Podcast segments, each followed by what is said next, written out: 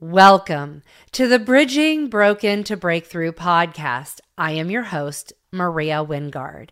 I share how hope will arise out of our past broken relationships, fractured families, and personal struggles.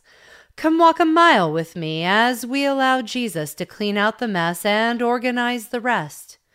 Today's episode is titled Meta Addiction, and it will kick off the next eight weeks as I talk about the metaverse. Breaking the addiction to feeling like you have to know everything that's going on and have access is difficult. The majority of us want to feel like we are in the know or heard it first. My breaks from social media have always left me refreshed, but I struggle feeling left out in the dark, ostracized, and alone.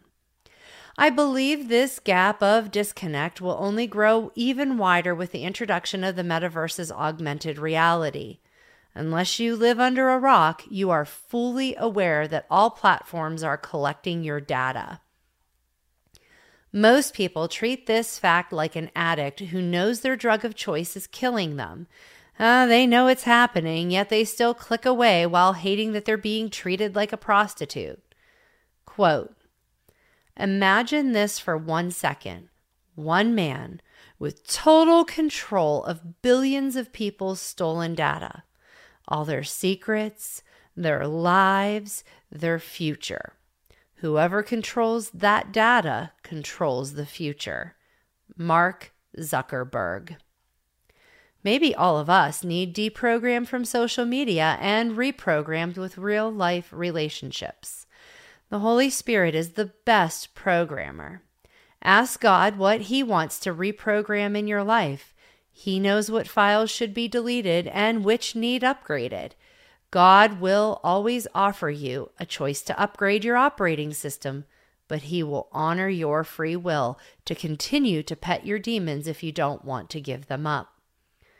I'm not sure if my view of hijacked reality will be of much help, but like Neo from The Matrix, I feel some weird obligation to try and pop this Matrix bubble as I present a choice by pulling back the facade to reveal the grittiness of real life that is both irritating and beautiful, the red pill, or this catfish filter of social media, blue pill. I hope you remember that grit always polishes. It also removes the dead to revitalize, soften, and bring new life. You don't believe me? Try salt scrubbing your hands. What are you trusting in? I can't get away from Psalms twenty-seven, which states, "Some trust in chariots, some trust in horses, but we trust in the name of the Lord our God." Am I trusting in this chariot to maintain communication, connections with people, or in God's promise to set the lonely in families? Psalm sixty-eight six. When my husband Kevin and I moved in twenty sixteen, I went through what I called the great stripping away. We lost a lot of relationships simply because proximity fosters most connections. This is just a simple fact of life. During that season, the Lord talked to me about His network. Jesus had a circle of one hundred twenty. God at the center, three in His inner, nine in His outer, the rest in His upper room. They had varying degrees of access to Him. Through this network, Jesus changed the entire planet. It was not through the five thousand. Those people cried, "Hosanna, Hosanna," then in the next breath and on the same weekend, "Crucify Him, give us Barabbas." Followers are fickle and will try to murder you. If you live by their praise, you will die by their criticism. I felt the Holy Spirit say to me, "Why does your network need to be so big?" And I have been working on letting go ever since. If Jesus didn't travel to every city, talk to every person, and meet every need by Himself, then why do we think it is our responsibility to meet every need around us? Jesus is the Savior of the world, not me. Jesus wants us to operate in community and take care of our sphere of influence first. Don't get distracted with doing. More is not better. Honor who and what God has entrusted you with. We are not called to manage so many people's emotions and lives. Honestly, that's why so many people are overwhelmed.